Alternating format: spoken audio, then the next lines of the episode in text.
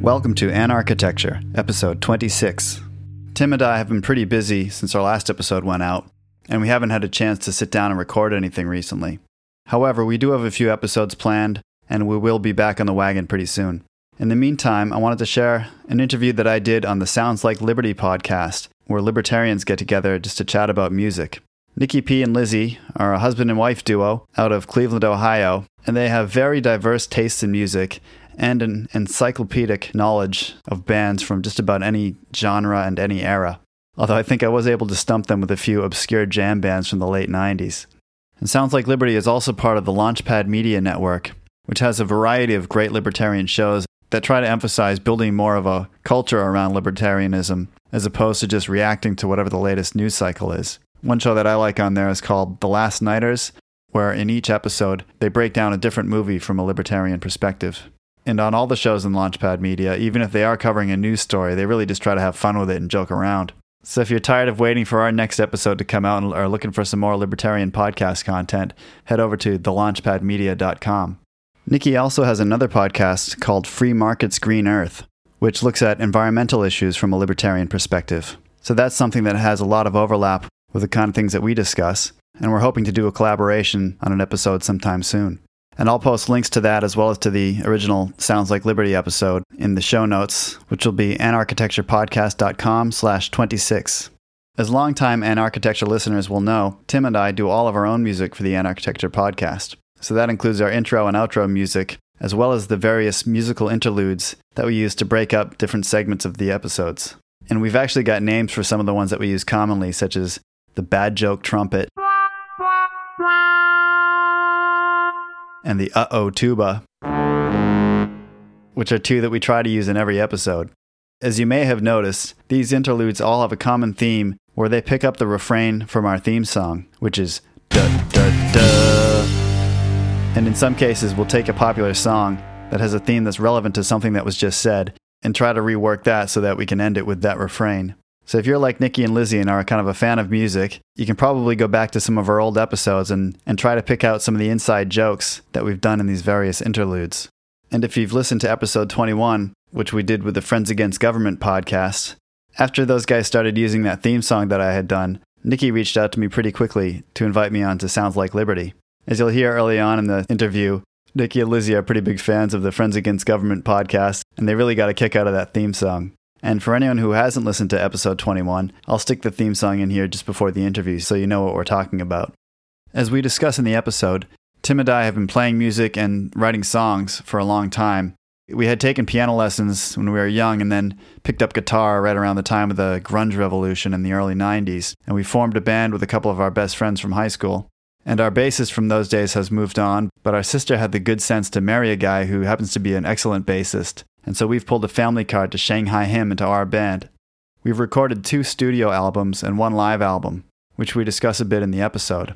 And I did take up Nikki P's recommendation to join DistroKid, which has enabled us to release our music on Spotify, iTunes, and pretty much any other music platform you can think of. And while I can't promise that their music's the same vibe you get from the Friends Against Government theme song, we do have a few songs that are probably of interest to libertarians and to other people who listen to our show. On our latest album, which is called Late to the Game, I wrote a song called Woulda Coulda Shoulda, which was inspired by Bitcoin's meteoric rise and the fact that even though I had known about it since it was about $4, I never bought any. Still haven't. Another song I wrote, which is on that album, is called Romance of Revolution. And that's sort of a pop punk song, which I call a protest song about the futility of protesting. And we do have a song on that album as well, which is a bit focused on the built environment, which Tim wrote when he was traveling in Marseille, France. And that one's called Hollow Shell. That's got more of a progressive rock feel to it. So if you want to check out our music, the best place to go is to our webpage, which is diametricband.com. And in fact, on our webpage, we have a few songs that you won't find on Spotify. And these are some cover songs that we played at our birthday, which was when we recorded the Late to the Game album. And as you'll hear in the interview, we barely practiced those six new songs, and we didn't practice these cover songs at all. But we had a few special guest singers up there, including some of our kids uh, and some other friends, as well as our dad and uncle. And longtime listeners of our podcast might recognize our dad's voice from the Citizen of Nowhere song on episode 7. So check out diametricband.com where you can stream those songs. And we'll have a link to that in the show notes for this episode. Just a quick not safe for work warning. This is mostly a clean interview, but there are a few F bombs in here, so so if you've got kids in the car and they're as innocent as my kids have stopped pretending to be, then this one might be better suited for headphones. So here's my intro to the Friends Against Government podcast, followed by episode 54 of Sounds Like Liberty. Sometimes you might feel trapped between the right and the left. No one listens when you say taxation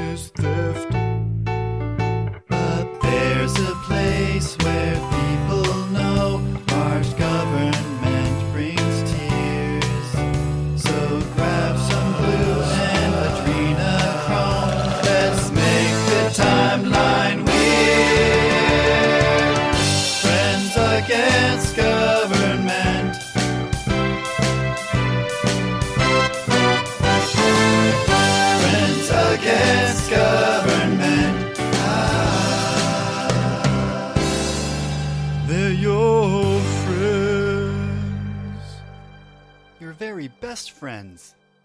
Welcome to the Sounds Like Liberty podcast. There, what uh, what are we going to call you for the sake of this? What are you What are you going by? Just just call me Joe. That work? Call you Joe? Yep. Joe from Anarchitecture, I suppose. Nice. And Um, what is let's So that is a podcast that I do with my brother, who happens to be an architect. Um, he's an architect, and I'm an engineer. Um, And Mr. So- Smarty Pants over here. I try. So we, uh, we we talk about the built environment from the perspective of uh, libertarianism, ANCAP, whatever you want to call us. Mm-hmm. Um, yeah, so we cover uh, you know stuff like zoning, eminent domain, um, any. You'd be shocked at the amount of heavy-handed. Well, you probably wouldn't be shocked, but the amount of, of government regulation at all levels that that impacts sort of the the way that we build the world around us. I And, wouldn't um, even be remotely surprised. I, yeah, so um, so we are have, you trying ever, to have you ever looked at an NEC manual? NEC. What's that? The electrical manual. It's all the codes that you have to Uh, go for. National Electrical Code. Yeah.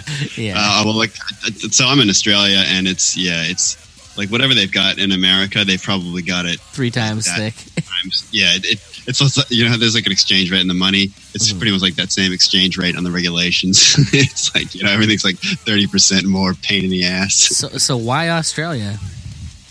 Uh, so my wife's from here originally, from from Adelaide. That's Okay. where I am.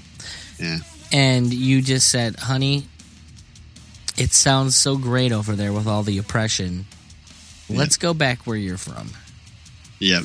No, the, way it happened was I was actually I didn't really become sort of full on libertarian until right around the time that I moved down here, um, which was just kind of coincidental because it was it was 2008. It was kind of around the time of that whole the Ron Paul thing, um, and I think I was actually reading Ron Paul's book like on the plane over to Australia. Oh boy. so uh, yeah i mean i had read like the way i kind of came about to all this stuff was i had um, i had read atlas shrugged when i was in college back in you know around 2000 and then it sort of you know registered but but i never kind of went whole hog on it and you know i had some some issues with some of Ayn Rand's stuff um, and then yeah around the around the time of the whole ron paul thing like tim had sort of been listening to some um, some libertarian stuff in New Hampshire, like on the radio. Um, this guy named Gardner Goldsmith, uh, who had a radio show there. He's got Gardner in his so name. it's- That's pretty cool. Yeah. Um, so Tim, Tim sort of came around to this stuff a bit earlier than I did, and he kind of he kind of said, "Oh, hey, you know, check out the Mises Mises.org, check out the Ron Paul book." And so, uh, so I was sort of in that process around the same time that I was moving to Australia. So, um, and then from there, you know, kind of I- a lot of dominoes fell. I imagine being in a place that's even more oppressive than the U.S. would be a little odd for that that beginning transition when you first find. It's like when you're when you're first transitioning and you're like really gung ho on the ideas and Yeah. I imagine that's got to be different not being in the United Well- States. Yeah, it's weird because if you look at any of these like freedom, you know, the freedom indexes and stuff like that, where they rank different countries, Australia is always above the U.S. And I'm looking at it, I'm going, what the hell is this? Like, where did they get this from? Because it seems to me that it's just that it that there's no way that that Australia is is Well, more free From what than I the U.S. what I imagine and uh, what happens a lot is that so in a lot of those countries it, it boils down to economic reality, and the fact Yeah. of the matter is is um, because of how we regulate businesses, um, Mm. like our, the the way we tax uh, income for businesses really really affects our ranking. Like Yeah, if, if we did I away that's if we did away with the corporate tax, we would probably shoot way up, uh, which is how Yeah. like how why all of those um, Scandinavian countries are higher than us because yeah, while they have generous states taxes. and the high income taxes, they don't tax corporations, so they're really really good for businesses and. You know, that's kind of like a multiplier in that because businesses kind of multiply around the free, like to maximize the freedom for everybody by their sheer existence. Yeah, yeah, that's it. Well, and that's the thing is in the U.S. there it seems freer there. Just I think mainly because of technology more so than any of the actual kind of legal um, situation. Mm-hmm. Because you know you've got like just with Amazon alone and Ubers and Airbnb and all this stuff. The you know I mean, Australia is catching up on a lot of this stuff now, but you know for a while there Australia was like 15, 20 years behind that kind of technology. Well, and, and I don't know what Australia specifically is like. One thing that the U.S. does have also is that we have a lot of a lot of open space. yeah, oh, So oh, Australia's got plenty of that. does it? So- I know yeah, they so- got so the the- outback, but Yeah, well, that's the thing is that like the landmass of Australia is basically the size of the continental U.S. And there's the population of Australia is like twenty, I think it's like twenty four million at this point, which is like the population of kind of New York City. And so, so you figure that you've got that many people spread across the entire landmass of Australia, but but it's it's everyone's kind of crowded around into some cities along the coasts, and there's just nothing in the middle. You know, there's a bit of farming um, in, in the sort of the southeast and the, in the sort of the eastern states, but but out west is like the the whole state of Western Australia is just desert, Hmm. and, and Northern Territory is a bit like that too, interesting. and uh, it's pretty uninhabitable up there. So what you've got up there is is a lot of remote gold miners and, and iron ore miners and stuff like that. So there's, all these remote mines out there, but there's there's nothing else around them. Interesting. So, Hmm. one of the reasons I wanted to have uh, have one of you guys on is because you penned one of my favorite songs ever. the uh, Yes. why don't you tell us about the genesis of that song as a place to start? Yeah, so I was listening. So I've been listening to the Friends Against Government for a while, um, since almost since they they first started. Carl was actually one of our first followers, like on Twitter, and so I was sort of he was sort of on my radar. He used to share our stuff early on, and uh, and I had I came across the Rollo and Slappy show. Uh, I think when they had Thaddeus Russell on, somehow that popped on my radar. And then I started listening to them, and around the same time, they had had I saw they had Car Campit as a guest, and I said, "Oh, I know who that guy is. Like he's, he's one of our Twitter guys." And so, uh, so I listened to that, and I found out he had this other podcast that they had just started with with Bird. Um, and so I've been listening to them for you know almost since they started. Um, and yeah, like those guys are just hilarious. They Um, are hilarious. and so around the time, so we had just been sort of talking to them about setting up an episode. And right around that time, they came out with an episode where they said they were looking for a new theme song. I said, "Oh, you know, we do all our we do our music for our our um, podcast, and and we've even recorded like episode seven of our podcast. We we wrote and recorded a whole song just for that episode. it's like it's this James Bond spoof, and we got my dad to sing it. So, So it's, you know, it's got this kind of like you know the, the sort of Tom Jones, uh, you know, lounge crooner kind of kind of sound. Um, but uh, yeah, so so we're a little bit crazy like that. That we'll actually like record whole songs just for like one episode of a podcast. Um, and so so I heard them looking for a for a theme song. And I said, oh, I could probably help these guys out. And so I I kind of slept on it, and, and literally that night I woke up at 4 a.m. with this flash of inspiration. Like, going like, oh, it's got to be like a like a spoof on on '80s sitcoms. and uh, and I don't know if you've seen. There's this thing on um, you can get it. See it on YouTube. It's called uh, Too Many Cooks, and it's this it's this brilliant video where they they just spoof all the old kind of '80s theme songs, and uh, and it's all tied together in this really clever way. And so that was kind of in the back of my mind. You know, that's that's sort of a spoof thing.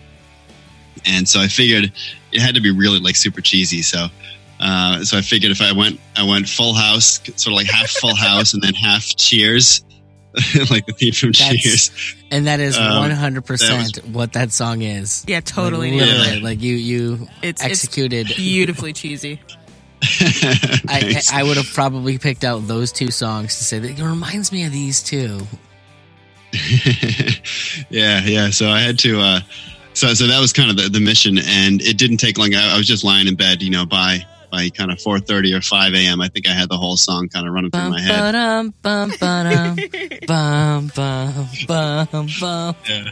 And of course, once I got into, so I, I, said- I did, I recorded a quick demo of it um, with just like the you know bit of piano and in the, the lead vocal, and I sent it to Carl. I said, "Hey, what do you think of this?" He said, "Oh, yeah, that's pretty cool. You know, yeah, see what you can do with it." And so, so I figured like it had to be completely overproduced if it was going to be a real thing because it was yeah, just the, the so almost just for the irony of it because you know their podcast is I don't know if underproduced is a thing, but if there's anything that's underproduced, it's their podcast. And so I figured, okay, this has to be like completely over the top, you know, horns, strings, all this stuff. And so, you know, I, I just did all, all the sounds on my, I've got a keyboard that does all that stuff. Yeah. And, uh, you know, I just pulled it all together and, and did all these. I think I had something like 40 tracks of audio that I used to, to put that whole thing together and all these different backing vocals and everything. Which, for And, anyone uh, who's not a musician, and for what this is used for, that is an obscene number of tracks. did you did you record live drums for it at all?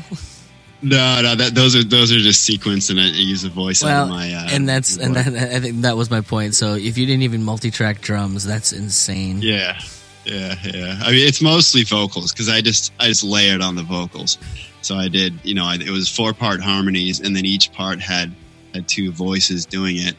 Um, I was I was I was in a metal band for a while, and uh, we had did this record, and I recorded all my own vocals, and I, I sent them out to the engineer, who promptly emailed my guitar player and asked him what the fuck he was supposed to do with all of these 20, 25 layers of vocals. yeah, But it was all that's you know double tracking each each vocal part, and you know there's some Yeah. deep five part harmonies in some of the sections, and yeah, and then you got to Yeah, divvy up the different styles of singing into parts. yep. Yeah, and it doesn't take long. Like with the, friend, the the Friends Against Government thing too. I think I did a couple, like some kind of different voices on some of the things too. Like I did the um, well, there's that first part which is meant to be like a spoof on Michael McDonald. You know, he's the guy from the Doobie Brothers. It's like you, you don't know me, but I'm your brother. Oh, I know Michael Which is- McDonald. yeah, I mean, come on, who doesn't? We're yacht rock people over here, so we were just discussing. Um, we we mentioned this in the in because we did a sort of intro. We- We released that that friend Against- against government episode on our feed. We did a little intro to it. We were talking about this, and we, we were saying how uh, Michael McDonald is really the godfather of rap because uh, that song. Um, was Oh. it the Nate Dogg and Warren G? Used, Regulate, used, yeah. sampled him on Regulate. yeah. oh, so That's I I am guessing you've never watched the the net the web show Yacht Rock. I didn't know it was a web show. Like, so there's a we we cracked a joke about that uh, and I think because uh, I've seen, I don't know, I've just heard stuff about about yacht rock on um Okay, on YouTube or whatever. I will But- send you the links. There is a web show. You can probably watch the whole thing in maybe forty five minutes. It's like twelve episodes. The entire thing follows a fictional best friend relationship between Kenny Loggins and Michael McDonald. in like in and it, it just features all of the soft rock of the 70s like steely dan makes an appearance yeah. um and, and i can't i don't know when i don't know when it was recorded but Mm. it uh the the show like it has like doug benson um Yeah. Wyatt Cenac, like all these like comedians. Uh, what's it? Chris Geffords, otherwise known as uh, who- who's the guy who did the sailing? Christopher Cross. Yeah, Christopher Cross. Yeah. Oh, Cross, yeah. He he like he he appears in what, is episode two, and he saves everybody with his song "Sailing." He's played by Justin Roiland of Uh-huh. Rick and Morty fame. Uh, okay. Yeah. See, I've never even gotten into that. I, I just I don't watch anything these days. Yeah, but the the whole thing is is you're watching like Kenny Loggins and Michael McDonald's Michael McDonald be best friends in the '70s, and it's ridiculous. yeah, that's awesome. So, well, here's a question. So I know I, I obviously I know you from the Friends Against Government podcast and writing the cheesiest cheesiest song I've ever heard in my life. What actually are your musical tastes, though? yeah. Um, uh, look, I mean, I'm I'm all over the place. Uh, I mean, I, I don't think I don't really I don't really do it by genre. Um, I'm more so like I've been my brother and I have both been writing songs since we were like 14. You know, so we- we've been, we've been playing music since we were uh, well piano lessons from age six on, and then kind of guitar guitar around age 14, like during the whole grunge revolution thing. Um, and we've been writing music and playing since then. Um, so the main thing I look for in music is is just good songwriting, and and I don't really care like what genre it is or what it sounds like. You know, so for example, like I, I'd say that like Phish and Tool to me have more in common than like Tool and Creed do, or than like Phish and Strangefolk do, or maybe I should also say Phish like early Phish and Phish post sort of 2002. So you're you're you're, you're acting as if it in. you're acting as if Phish writes songs. Uh, they did at one point. Yeah, it was called a picture of nectar, and it all was downhill after that. That's pretty much right. Yeah. Um, but uh, How do You you, know, go so- from so- how do you go from a picture of nectar and like and then give me run like an antelope? yeah, Whatever. yeah, I know. So, some of this, and even some of the stuff on like Rift, like the Rift album's not bad. There's good stuff on there. There's good Um, stuff on all of them, but like, I Yeah, eh. but but it, it's yeah they just they just they were just dialing in it in at a at a point you know I, I think what they did is they sort of sold out to to the fans where it was like instead of creating you know complex interesting music we're just gonna do stuff that's easy to jam on and then we're just gonna like like we're, we're so good at doing this this improv jam never thing Never ever saw the northern lights.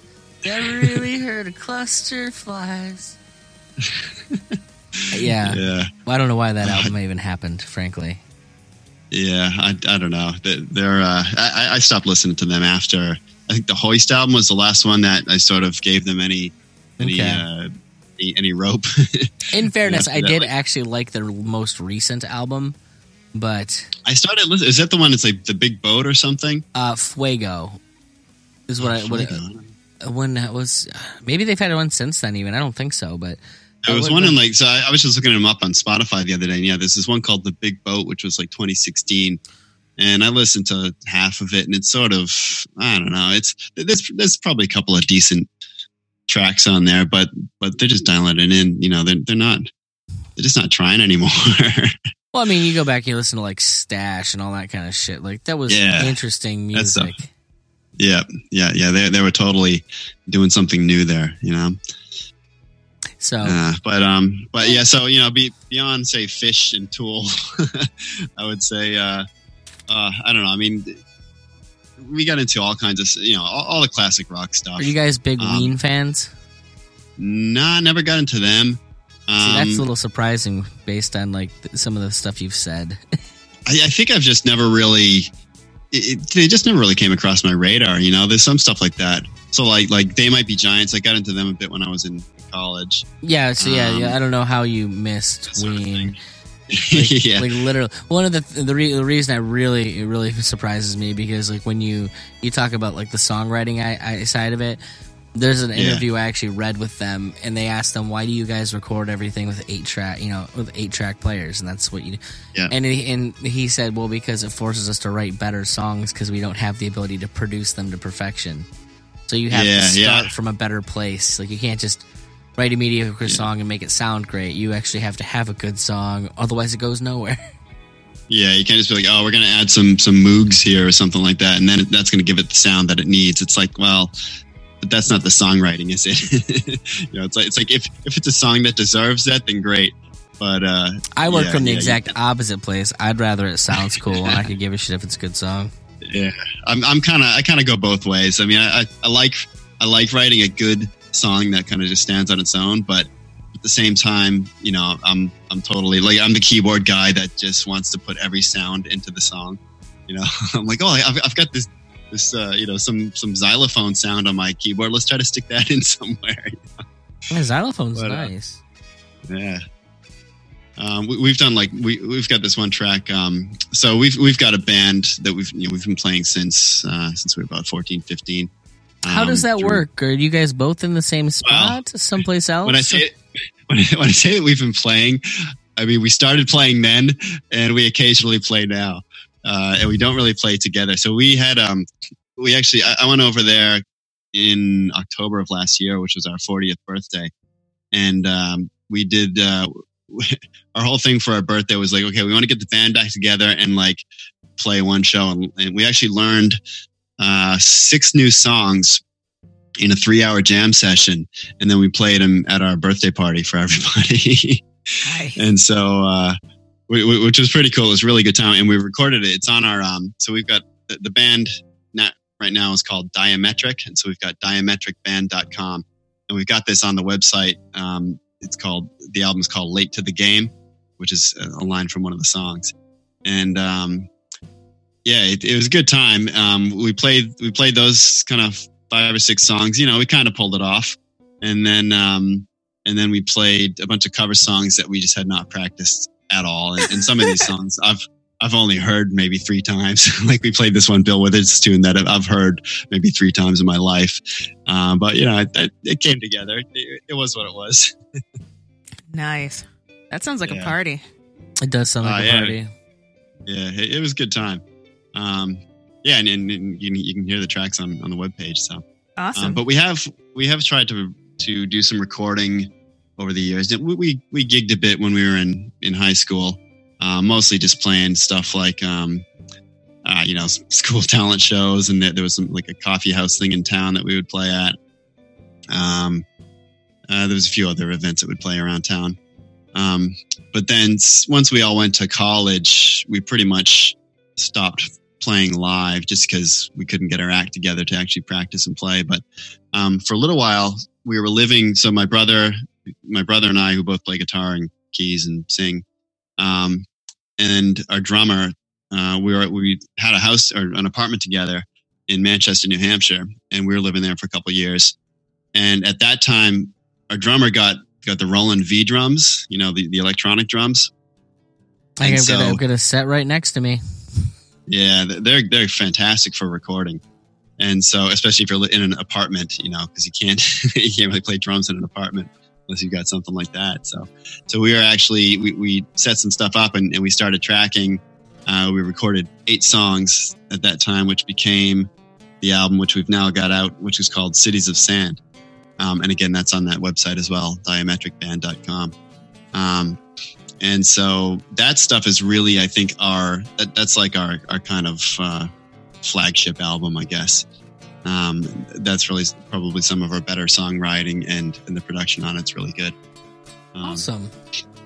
yeah Hey, how's it going? Nikki P here. Want to support the show or just give a big middle finger to Patreon? Consider stopping over to supportsll.com. Members of the Freedom Choir get access to the private Facebook group and actual physical merch. Want access to the unedited raw interviews as they're recorded way before they're released? It's in there. Is that not enough? And you want membership to Freedom Song 365? It's in there. There's even monthly bonus swag for top tier supporters. So head on over to supportsll.com. Help Liz and I get to libertarian functions and even just cover the costs of making the show. If I'm not a good enough salesman, how about this? Support my mom and dad and Sounds Like Liberty. Go to supportsll.com. You heard her, folks. Join the Freedom Choir at supportsll.com. Where do people go and find your guys' music? Well, he said the Um, diametricband.com. I know. I'm trying to get him to repeat it. Diametric Band. diametricband.com. I'm trying to force his hand on this. Just in case. I, I did set up a, a, a thing on Bandcamp too, but I haven't put anything up there yet, so I'll, I'll do that at some point. You got to go through sort of DistroKid, man. put it out there. Distro Kid? Yeah. Uh, DistroKid is how I'm doing all of my uh, my stuff from here on out because it's uh, relatively affordable. Um, and like I, I think I pay I pay maybe 120 a year or something like that. And I mm-hmm. have up to 10 artists that I can release unlimited music under the names. Okay. So it's pretty sweet. And the distribution's good. Everything's got to be on Spotify or you don't exist. Yeah, yeah. So I was going to say, does that get you onto Spotify if you're doing that? everywhere. Spotify throws you up on YouTube and Google Play. Although I have one album, I got to find out. I can't find it on on YouTube, and it's upsetting to me. I'm wondering if it's because like we're so something. Yeah, hmm. I don't know that they're on to you. Right? I probably oh no, I probably said something that like got me me too. I don't know. Anyways, so what's the uh, what's the best concert you've ever been to? I don't know. I've been to a lot of good ones. Um, Rub it in, why don't I you? think I've, been, I've been to so many good ones that, that there's just there's just no one that stands out. No. Um, I think one that one that I saw was which was really kind of stands out was I saw Moon Boot Lover in Boston. This is probably around 2000 2001. Um, just at a little club, and I don't know. Have you guys heard of them? Nope. What what, Uh, what is this? David Bowie tribute? Moon, Moon Boot Lover. No, it's, it's um, it's basically uh, sort of soul R and B. Um, I'm in. they- they're they sort of travel, or, at least back then, they they sort of traveled in the in the sort of New England or Northeast kind of jam band scene. Um, but um, but the the main guy, I can't remember his name. He's just he's just crazy, and um, like watching him play live. When I was sitting at that show, I'm looking at watching this guy. I'm going, man, this, this must have been what it was like to see like Jimi Hendrix play. Like he's just that into the music. He's just, he's just that sort of um, consumed by it, and and he's just not. And, he, and he's a good good musician. He sings like his voice can can sound like um, almost like Al Green. You know, he's got the kind of he can kind of do that falsetto thing, but he can also kind of just, just rip it out and do a rock song. Yeah, no, they're, they're really good. Um, their album, which album? Uh, what's it called? It's got Alien Vacation on it. Is, is one of the songs. Um, I'm trying to think. Uh, Did you say Alien Vacation? yeah, Alien Vacation is the first track I'm on on, the album. It- yeah, it's a good song. It's, it's, it's all about how how we're a vacation site for the aliens. oh, nice. yeah. Um, no, but but they're they're great. Um, yeah, and, and seeing them live, like they're, they're crazy. Um, I also saw we saw Tower of Power live at uh, Hampton Beach in New Hampshire a while back, Hmm. and um, you know they're just a force to be reckoned with. And you know, seeing them live, I was sitting there watching them, and I'm going, man, like you could watch something like this, or you could go see like a DJ spin record somewhere, like at a dance club. It's like, you know, that that's not the real thing. Like this is this is real music right here. you know, like the the amount of musicianship and, and sheer energy that those guys let's bring not stage. let's not discount all DJs Uh, because because there's always It's just- goldfish. it's just a different thing. I don't, I don't even know what that is. That like an EDM thing? Uh, goldfish. I mean, I, don't even know what EDM is to be honest with you. I've, I've heard you guys talk about it. Um, Goldfish is uh, it's one of my daughter's favorite bands, believe it or not. Um, but they're a they're a South African band. They're a South African DJ duo. I okay. the first time I heard them was on a Kia Soul commercial. It was their song Fort Knox, and it was like this really catchy bumping song that the uh, squ- what do you call it hamster was bouncing to. And so I was totally way into it. Um, Yeah. but what's interesting about them is that they're they're a DJ duo. Um, but like the one guy plays live plays live saxophones and flutes. And, okay. And the other guy plays like live upright bass and piano for their sets. Yeah. And so it's this weird and, and like the, the the music is like old 30s and 40s jazz inspired dance music. Huh. So it's just That's this, cool. yeah. I, I, while I do think that you can totally just be a boring DJ and make stupid electronic music. There are people out there like doing interesting things with that. You know, Yeah, they, they treat it like cool. they treat it like music, just a different type of music. Yeah, I mean, I like stuff like um, Afro Celt Sound System, um, or I think they call it just the Afro Celts, which is where they take um, sort of African music, Celtic music, and then sort of like electronic dance. Um, and, and again, these like all the music I know is from like 20 years ago. So like if if I'm saying any of this in any of the stuff and you haven't heard of them, it's they're just old. And uh, You're, you're not that much older than me, bud. So- yeah, yeah. So you know what I'm talking about. um, yeah, but uh, like those guys, those guys have some pretty cool stuff. Um, and, and I can get into some of that stuff. I'm, I'm not knocking that whole genre altogether. I'm just saying, like you know, that there's there's live music, and He's then throwing there's, hot you takes. know- Is what he's saying. He's here to pick a fight, and I I'm all about you I know was gonna say you being picked. love it. You love getting catty. Come on now. I do. yeah. That's that's know, my I- favorite part about Tom Woods' show is that he's not above getting catty. yeah, I, I guess my, my challenge to anyone then who wants to wants to go up against me on that one is just go to a Tower of Power concert, and, and uh, I think you'll see what I mean. All Right right. on. So Yeah. how does uh, I mean you obviously you still uh, perform when you can. How does like music like broader music fit into your life? You know, obviously you've you've got to seem like you have a pretty busy life. It's not like you're you're an adult. You've got a job. You got a career. You have a podcast. You have a you know a wife. Yeah. Things take up time, Um, well, right? I mean, these days, the, the, the sad thing is, it, it's probably the podcasts that take up, you know, my music listening time these days. And uh, I think I, I should probably just cut back on the podcasts and try to uh, inject more music into my rotation. Um, or you could just tell people to listen to more politics and music podcasts. Wink, wink. I'm That's true. I could do it. yeah.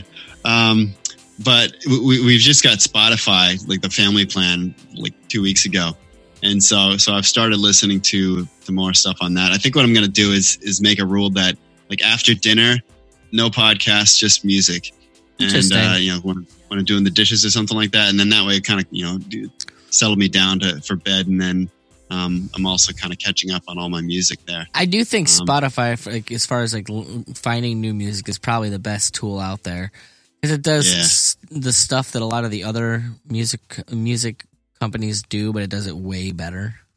Yeah, and I put Spotify off for a long time myself. and when I finally bit the bullet, I'm like, I, I really should have done this sooner. yeah yeah. Yeah and i mean for me it's it's more about finding just catching up on old stuff that's like like oh i, sh- I should have listened to this a long time ago. Like so marvin gaye came out with this new album like a few weeks ago which was it's not all it's not it's all stuff that's been released before i guess but they put it out as a new album. And i'm like oh cool new marvin gaye album i gotta check that out. And then i'm like hang on i've never actually sat down and listened to what's going on like as a full album. It's a really, really good album. I have no integrity, you know. So so yeah, so I, we got it Spotify, and that was like the first thing I put on was was what's going on. Nice. That's a heck of a Um, yeah. first album to listen to in any medium. yeah, and uh, you know, so and then I'm like, oh, you know, there's all this other soul stuff I got to get into, you know, some Bill Withers and some. Do you listen to Uh, any of Sam- the any of the more modern soul stuff?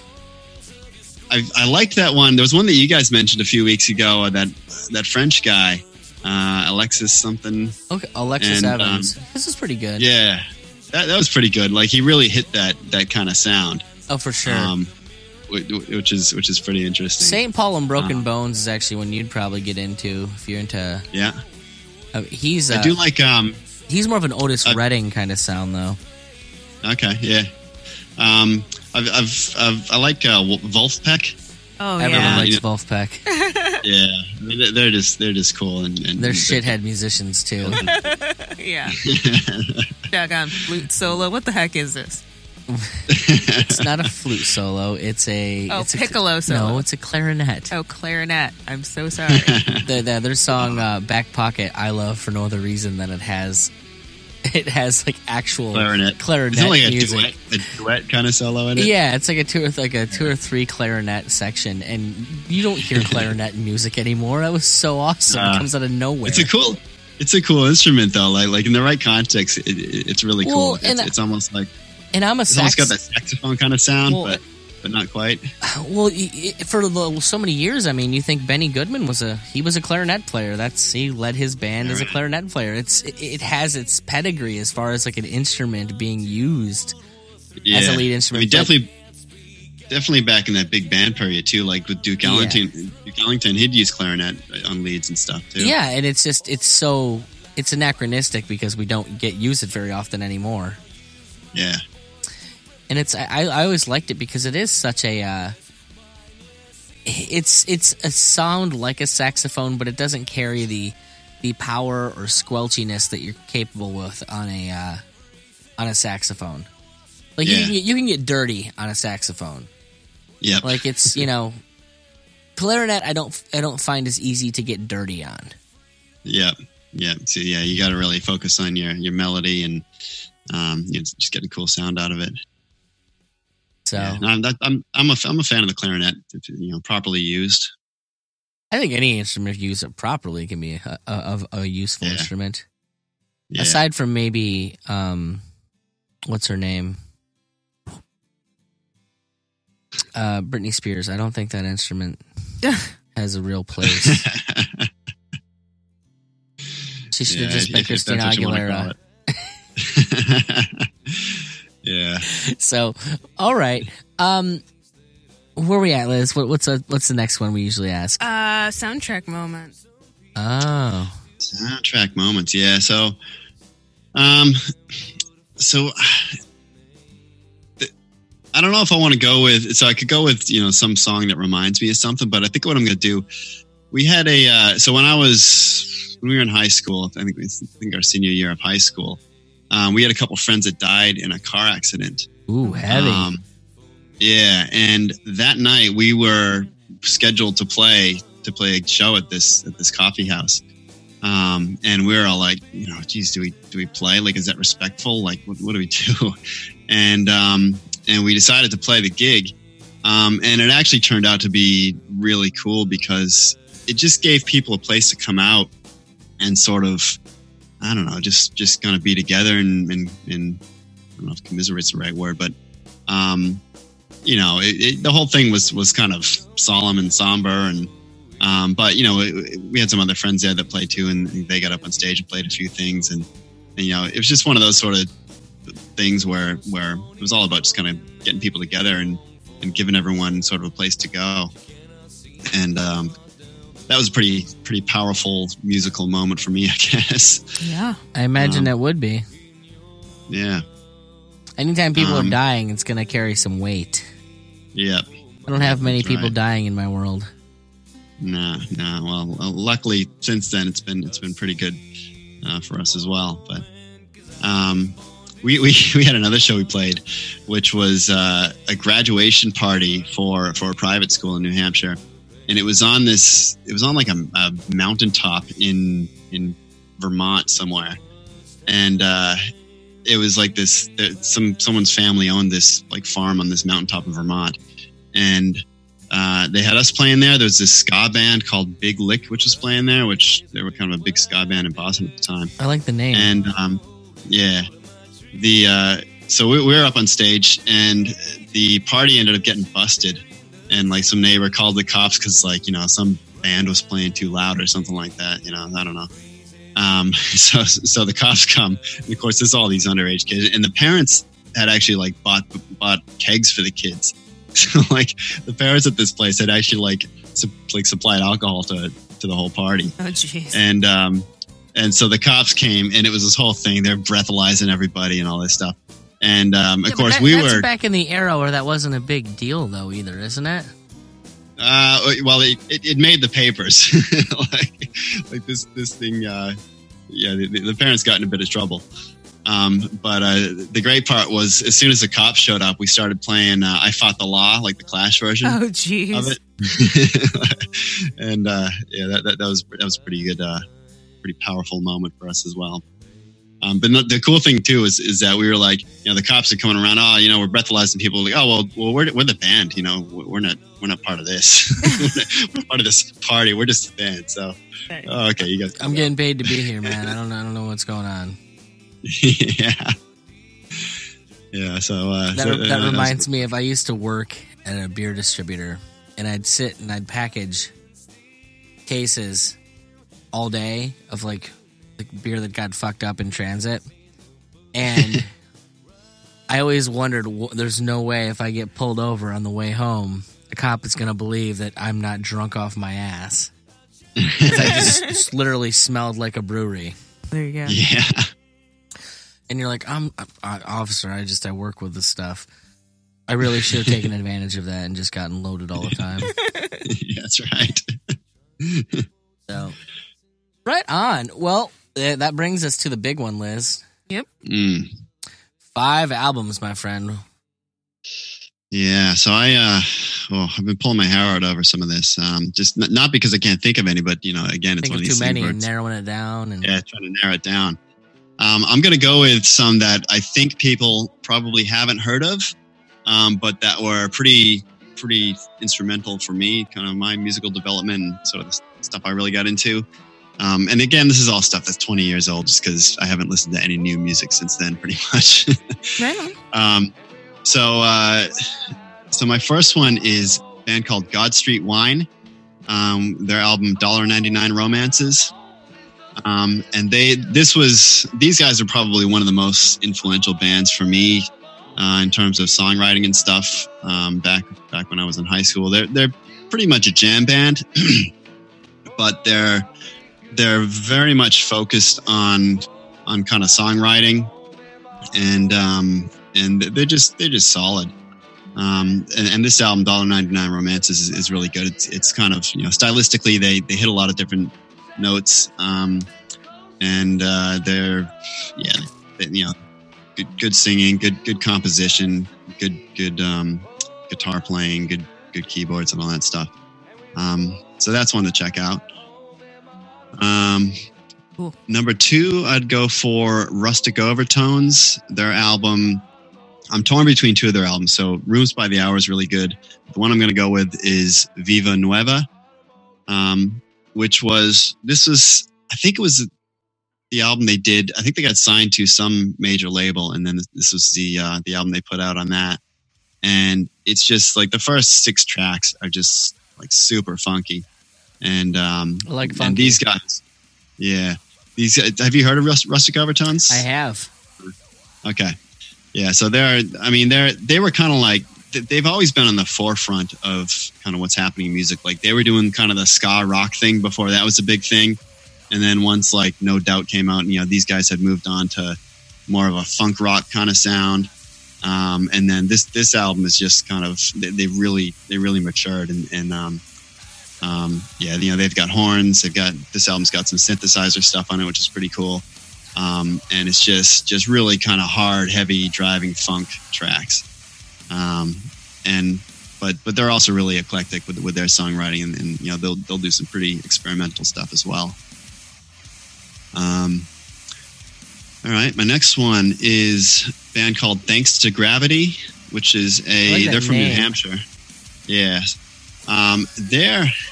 I think the way I would describe them is sort of avant-garde prog rock, I guess, which they, they've definitely got their own sound. So the lead guy plays um, acoustic guitar, but also violin, um, and you know he does all the songwriting stuff too. Um, but they've also got they're they're also pretty synth heavy, and um, their their stuff is is just cool. So their album uh, Slingshot is probably the best one to to listen to first to, to get into them. Um, and it's sort of a retrospective of some of their earlier years where they, they kind of came back to the studio and re-recorded a bunch of tracks that they had recorded previously. Um, it was sort of the album that they put together, you know, to get them noticed by like a major label. Um, and I think they may have gotten signed by someone at one point, but then um, they put out kind of one album. Like all all the bands I listened to in high school went through the same arc where like they were they put out some great stuff and then like they finally got signed by by some record company. They put out one album on that thing and then they broke up you know? And and then maybe a few years later they got back together and put out some kind of crappier albums after that. Um, and that's definitely the case with these guys. Um, but uh, yeah th- their album slingshots uh, pretty good. It's um, yeah if, if you like prog rock i think i think you can check these guys out and, and you'll like you like their sound Nice. I'm into it. Yeah. And I like synthesizers a lot, so I was sold the mini Yeah. synthesizers. Yeah, yeah. the- These guys are, do some pretty cool synth work.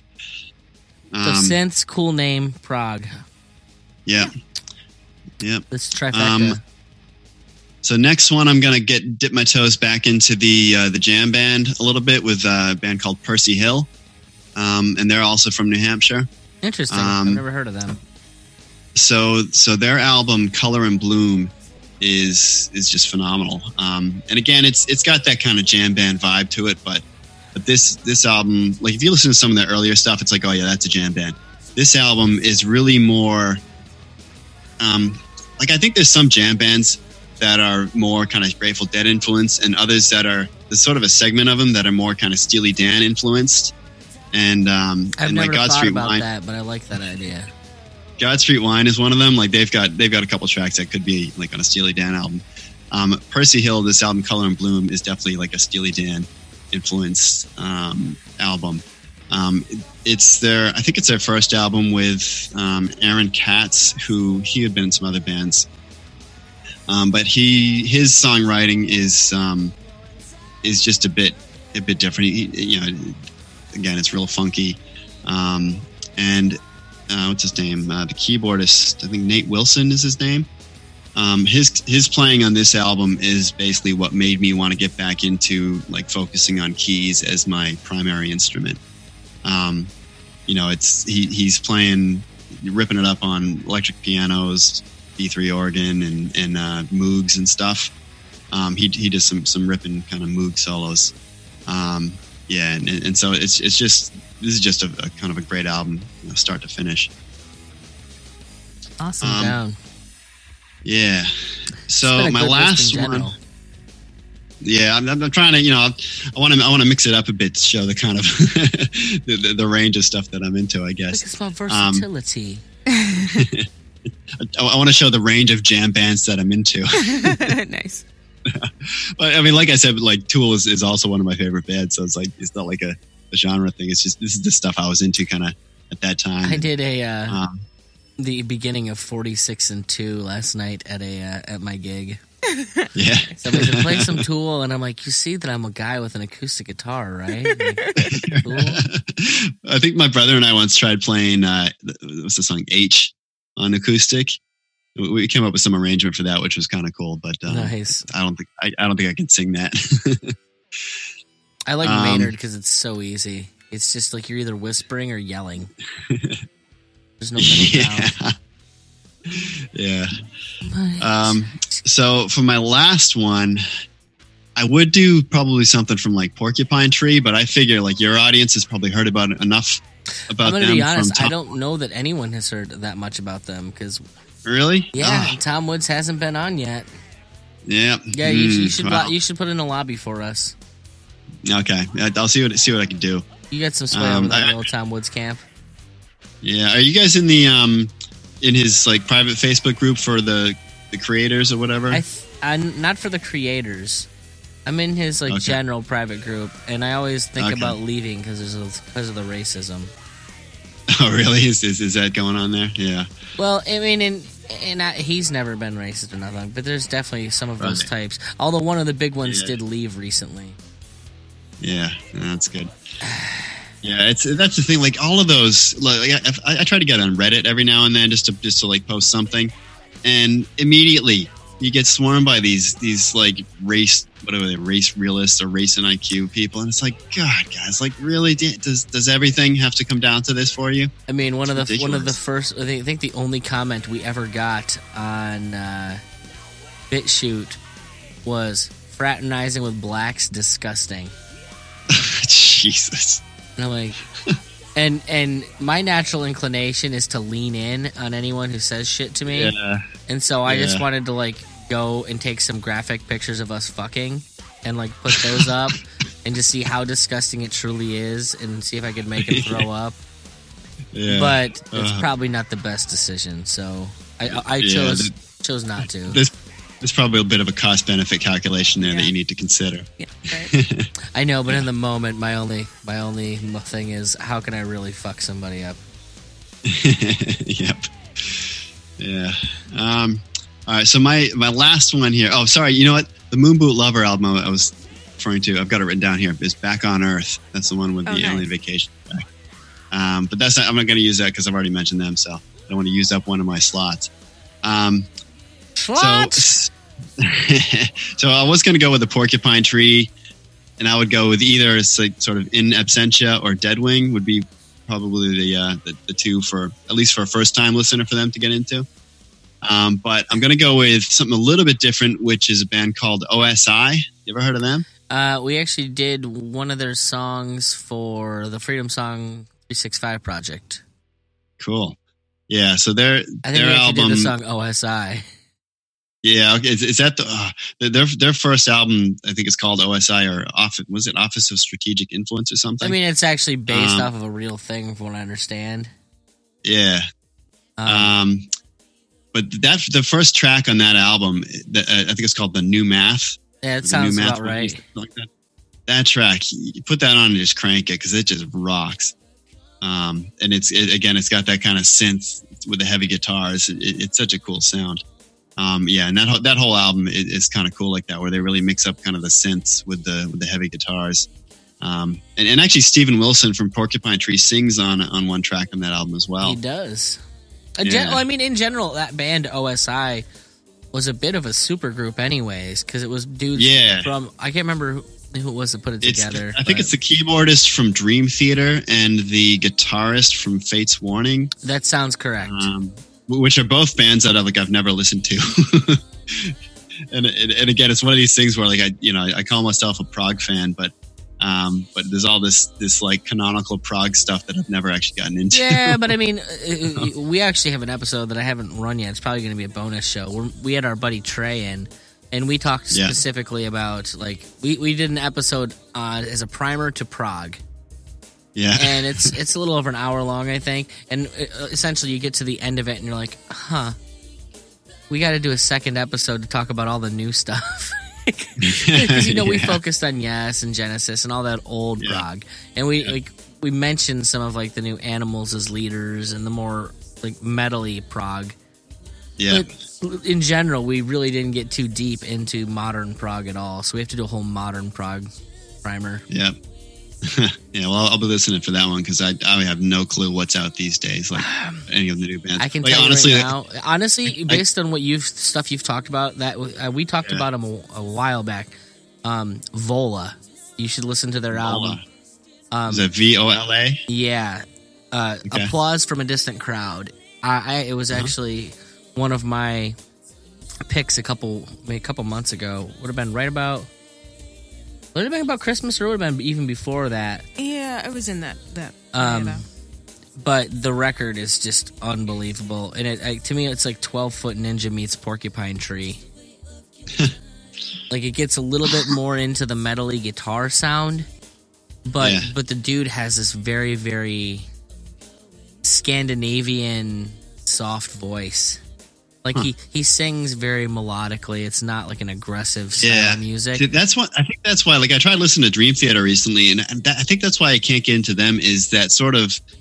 It's almost like that hair metal band sound. Like, like, like the vocals are just kind of over the top, dramatic. yeah, no, this dude is the bad, exact it's opposite like it of that. Yeah, Um, like that's what like Porcupine Trees like that. You know, they, they're much more subtle with the vocals as well. Yeah, and I think there's a moment where it's almost got like these Peter Gabriel notes in the way he sings some stuff that I really really Oh, yeah. liked, and and like, but the, but you have that, and some of the music it's this very I won't say symphonic. Uh, what is the word? It's uh. It's what is the word I w- used for when I was describing it to you, Liz? It's almost like score to a movie. It's oh, it's it's Yeah. cinematic. cinematic. Yeah. The, the Yeah, music is very cinematic and just really, really interesting. It has these like there's moments where it kicks in and it's just so moving and powerful. And Yeah. like the way that the riff just comes like you put on a good set of headphones and you're gonna get lost in the record. A lot of uh like apparently I think they used to be a little bit more metal oriented. And so a lot Mm-hmm. of their fans kind of turned on them for that because they kind Yeah. of they went more I won't say pop. I will say they went more listenable. Yeah. Which personally, I always think is a good choice. I'm glad Mastodon went and got listenable too. yeah, and that, that's the thing with that stuff is like I can, you know, I, I, some of this prog rock stuff I can appreciate. Okay, this is a really technical thing I'm listening to here. It's, it's you know, it's really, it's really good in that sense. But like, it just doesn't grab me, Yeah. you know. And I've got to have that. I've, I've, I've got to have the, the music's got to. Uh, it's it's just got to give me something to kind of hang on to and, and want to go back to it. Um, and and I think Porcupine Tree does a good job of, of pulling that off. Um, but yeah, yeah, some of these and, that, and that's the thing with prog rock is it's an investment. You know, like if I'm going to get into some new prog rock band, I'm going to have to spend the time to sit down and listen like to the whole album three or four times Yes, there's no point if- listening to, to see if I even understand what the hell's going on. You know, and it's it's it's an investment. Yeah, and it's like these days, it's like oh well, you know, I could do that, or I could throw on some some Motown groove to it. You know, it's like, it's like what am I to do? I, um, I generally go to the Motown, but Yeah, yeah. That, I go that's through my these days. phases, like, because there was like a couple months where I was just like prog album after prog album on the show, and then Yeah. like, oh, I guess I'm out of my prog phase, or there's not a lot of great prog coming out on Bandcamp this week. Yeah, So let's listen to listen to this other stuff. yeah. Um, but right on, man. It's a it's a solid list. Mm-hmm. Yeah, yeah. Well, if, uh, if you ever if, if you ever get my brother on, maybe he can uh, supplement it. That that'll be the way we kind of cheat and get get ten albums out of us. Well, any, any anytime your, anytime your brother wants to come on, man, we'd love to have him. For sure. yeah. um, You want to go? We got some last minute plugs here. Yeah. um, yeah, sure. So so um, the podcast is Anarchitecture. What is it? An, anarchitecturepodcast.com. Um, that's us, and then we're on we're on Twitter, anarchitecture P. P is for podcast. Um, we're on all the podcatchers, so if you just search for Anarchitecture on any of the podcatchers, you should find us.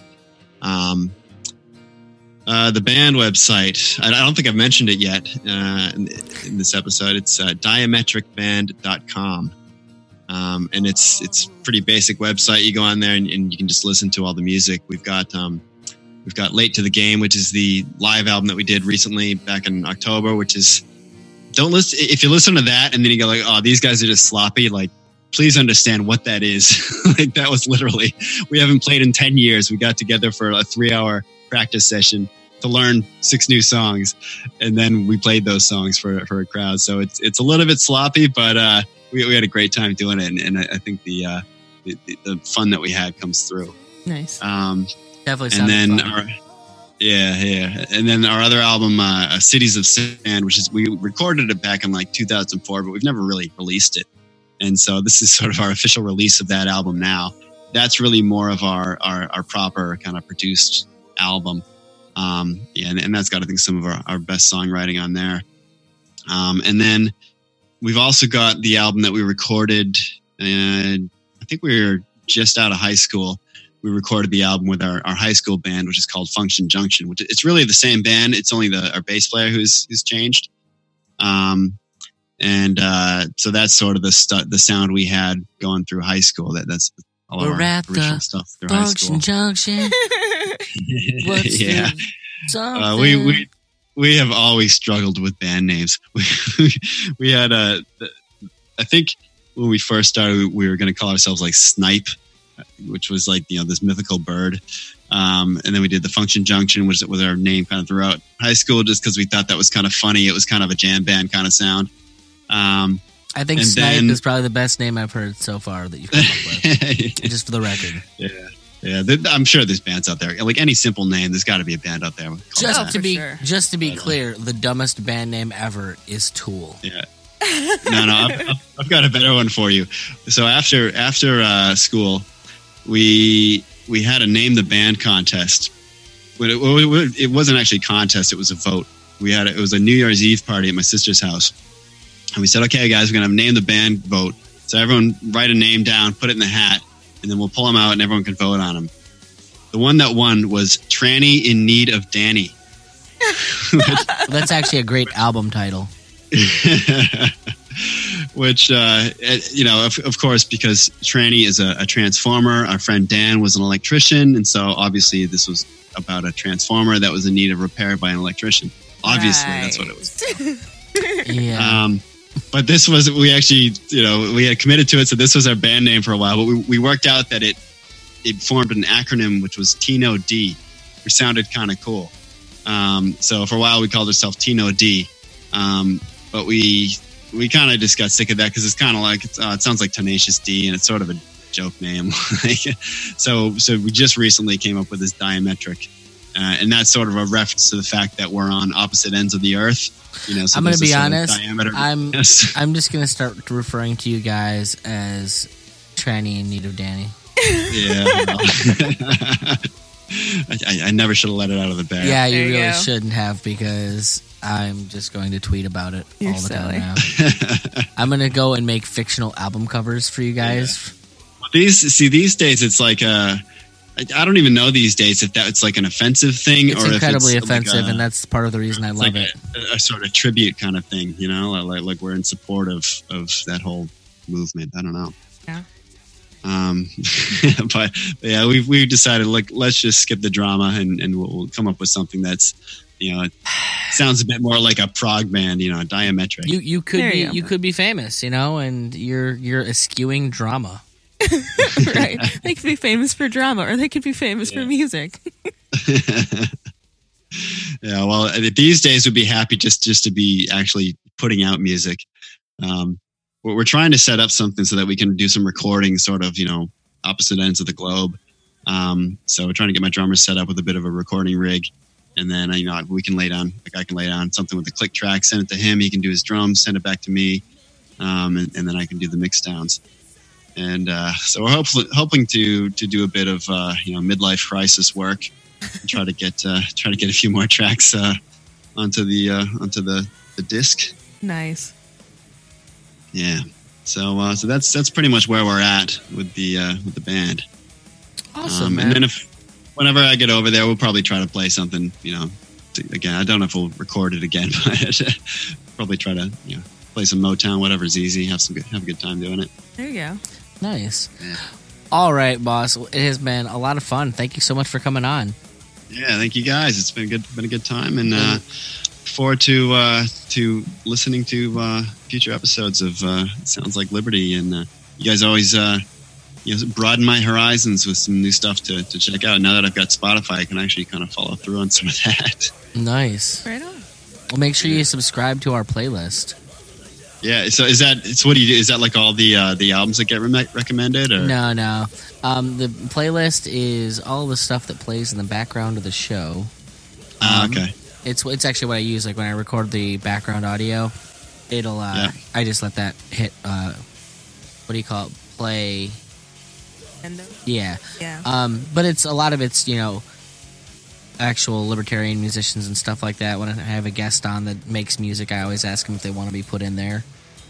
Yeah. And if you guys get your stuff up on Spotify and you want to be put in there, you're you're always welcome. Yeah, we'll have to we'll have to try it out. Yeah, we threw up the, the webpage we had. We just threw that up in like a week just because we wanted to get it somewhere. No, Um, you threw it up in a week because you wanted to get on Tom Woods' show, and That's it. and you got the Bluehost thing, and you're like, Yeah. "Hey, Tom, I mean, we used your thing, you know." And, and he, it's funny liked when I it. uh, when I when I first contacted Tom Woods to, to sort of you know promote that that we wanted to be on the show. I sent him a list. I'm like, oh, you got to check out all these albums. I'm, I'm, I'm like, okay, so here's the stuff about about our, our podcast guy now. Here's the important stuff. Here's like you know five albums you got to check out. And it was, I think it was a lot of these ones that I've recommended to you guys. Um, yeah. nice, So, right so, I mean, on. who knows? Maybe he'll come on and uh, he'll, he'll be listening to the same stuff I'm listening to. He's kind of said yes, but like, Yeah. in- I'm surprised. in- you'd think you'd think it'd be right up his alley because he's he's so into music. I don't know. Like, I, I, I think it's really it's just beneath him. Like, he always kind of gives me like very polite brush offs. Yeah. Yeah. He's Tom Woods. He doesn't have to do. I know, and I and I know, and I don't begrudge him for it. So. He, he's never said no. He did Yeah. ask me who would want to listen to that, and all Yeah. of us. and I'm We like, would all want uh, to listen to that. I do. Yeah, I mean, because like he'll do like a whole episode of his show about prog rock. It's like, yes. come on, man, like why Well, not? And is my a show that's and my ace in the it. hole is that I had Bob Murphy on the show. I'm like, Bob came on, Tom. Yeah. You got to do it, and I don't think it actually did a whole lot for him that Bob was on the show. I don't think he really cared. he, he didn't get the sounds like Liberty bump, huh? It's all right. It's all right. Um, I mean, I we I spent money on some product, and that was one of the things I was supposed to get out of it. took six months to get that. I'm gonna be honest. I thought Tom was racist for a while, just based off of the idea that he saw my wife was black in the video and didn't want to respond to my emails. I don't know. yeah. I was a little distraught. Yeah. But no, eventually, eventually he pimped us out, and immediately after he pimped us out is when we started getting a lot of racist comments. So Oh, jeez. there is that. It is what it is. yeah, we've actually been pretty like we've been spared on on the, on the racist comments on our stuff. Well, we did because we did this one series that was about like. no, no, no. Yeah, so I guess maybe that's it. We, well, we did a series about like immigration, you know, the sort of roughly open borders argument. And we had a couple guys on there who were coming at it from the sort of Stefan Molyneux angle. Oh, what about race and IQ and da da da? And I'm like, I, I engage with one guy on a couple comments, and I'm like, "Ugh, not worth my time. No, you just ask them what's Like, their what's the end point? game. That's all you Yeah. do. What, what what's the point of it? Okay, so it matters. Yeah, What are you going to do about it? yeah. Are you going to not Yeah. treat free people like free people? Well, then you're not a libertarian. First off, so Yeah, yeah, yeah. Well, we, we still we still have in the in the plans a third episode of that series, uh, which will have a another probably another uh, song dedicated to that episode. are you, are you going to have Um, Molyneux on? yeah, and I don't, I don't, I don't we might mention Molyneux in that episode. We've actually already we, we recorded like half of this episode two years ago when we did the original series, and then we got on to other stuff. We never got back to it, but it is sort of still in the back burner, and at some point we'll we'll do it. Mainly because we have this song idea that we want to do for it, so we're going to do the episode just so we can like do this song. I'm, um, 'cause, I'm like, the other one we did- in this now. Yeah. So, so the other one was this James Bond spoof, episode seven. If you listen to that, um, that's one that we got our dad to sing on. And uh, but yeah, this one, this one, I'm, I'm not going to reveal what it is, but uh, it's going to be pretty awesome whenever it comes out. So. Well, based Sounds on what I've heard so far, I'm expecting greatness. So, Good stuff. all right. Well, I have to get ready for another podcast record. So, All right. it's been Well, awesome thanks, having guys. you on, boss. Thanks a lot. Yeah. Thanks for having me. All right. Cheers. Peace. All right. See you later.